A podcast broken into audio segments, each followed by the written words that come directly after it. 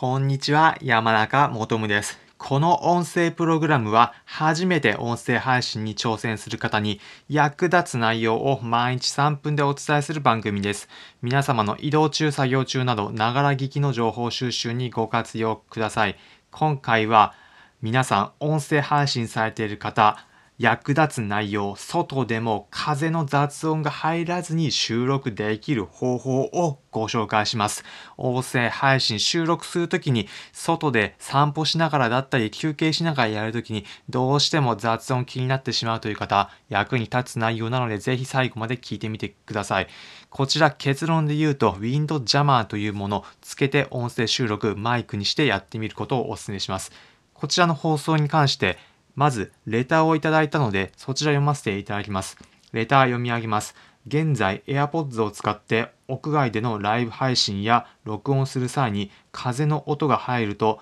声が遠くなって聞こえにくくなります。風の音を切ったり、声をより安定的に拾ってくれるマイクやマイク付きイヤホンなどありますでしょうか？というレターいただきました。ありがとうございます。こちらについてのご回答で、結論で言うと、ウィンドジャマーというものをつけたマイクをお勧めいたします。どんなものなのか、詳細はリンク先のところ、説明欄のところにリンク先を貼っておくので、そちらをご覧いただきたいんですが、イメージとしては、モフモフのようなものです。皆様、テレビの収録などの時に、たまに音声さんの方が映る場面を見かけたことがあるのではないでしょうか。その時、マイクに周りに、モフモフのようなもの、周りに囲われているスポンジのようなものを見かけたことある方もいるのではないでしょうか。それが風切り音が入らないようにするためのものなんです。こちら、個人で音声配信する方にとってもお手軽に買えるものがあります。私の今こちら聞いてくださっている音声に使っているマイクでもこの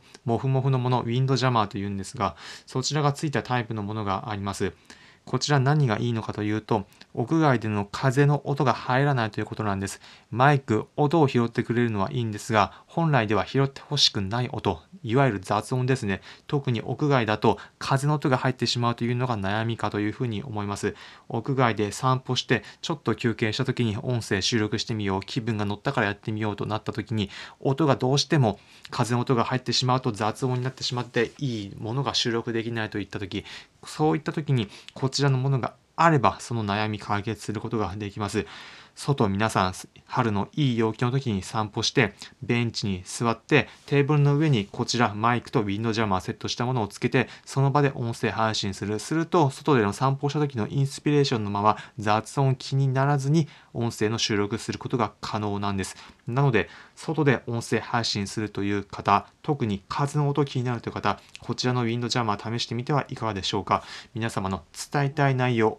雑音に関係せずにくっきりと伝えることができるのでおすすめです。ということで今回のまとめです。今回は音声配信者の皆様へ外でも風の雑音が入らずに収録できるというテーマでお話しさせていただきました。結論、ウィンドジャマーを検討してみてください。皆様の音声コンテンツ、雑音入らずくっきり聞こえること間違いなしです。この音声プログラムは初めて音声配信に挑戦する方に役立つ内容を毎日3分でお伝えする番組です。皆様の移動中、作業中など、ながら聞きの情報収集にご活用ください。コメントもお待ちしております。